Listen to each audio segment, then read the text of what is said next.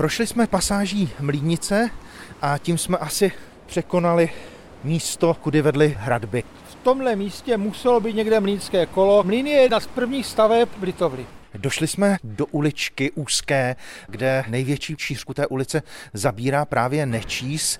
Kolem vede úzký chodníček a z můstku uprostřed se díváme pod kamena přemostění toho ramene Moravy. Teď se koukáme k východu. Na tom mostku stojí radniční věž, o které se říká, že je nejvyšší věž na Moravě. Myšleno nad řekou Moravou. Stojíme uprostřed uličky na novém mostku, který vede do bývalého litovského arestu. Tedy věznice. Tedy věznice. Můžeme si přečíst, že věž radnice je vysoká 65 metrů a 40 centimetrů. Přicházíme na náměstí Přemysla Otakara.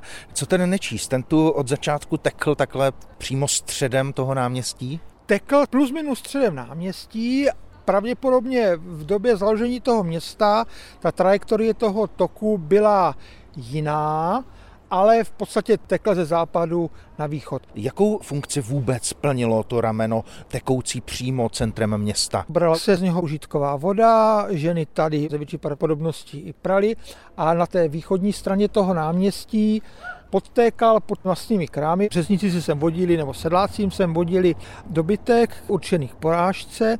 Ten dobytek bylo potřeba nějakým způsobem umít. Ti lidé ho umývali v tom nečízu, což samozřejmě u měšťanů, kteří neměli s řeznicími společno, vyvolávalo jistou nevoli.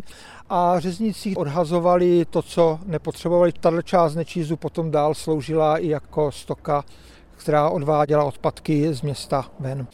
Pravděpodobně mladší jsou odvodňovací kanály, které pod tím náměstí jsou dodneska patrné, že se nimi i odváděla dešťová voda. Není to tak dlouho, co do Nečizu ustilo i množství odpadních trub z jednotlivých domů v této části města. Na ploše náměstí máme schody, které vedou nečízu, ale máme tu pouze malý průhled. Celé to rameno vlastně podtéká pod dlažbu a my ho nevidíme. Otvíráme branku a sestupujeme dolů k vodní hladině.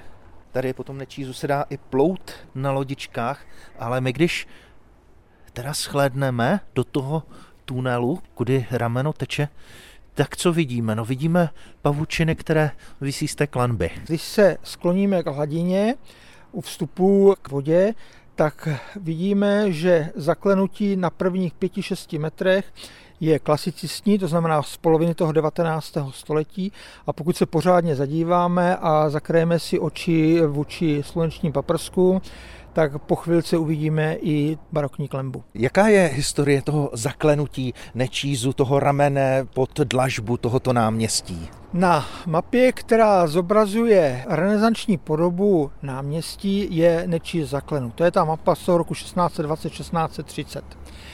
Víme z literatury dobové, že v době švédských válek při obsazování města se litované ukrývali pod klenbou Nečízu. Švédové honili litovany právě pod tím zaklenutím a následně zaklenutí pod náměstím vyhodili do vzduchu.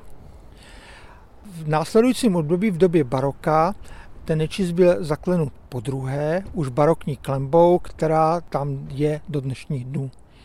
Samostatnou kapitolou je střed toho náměstí.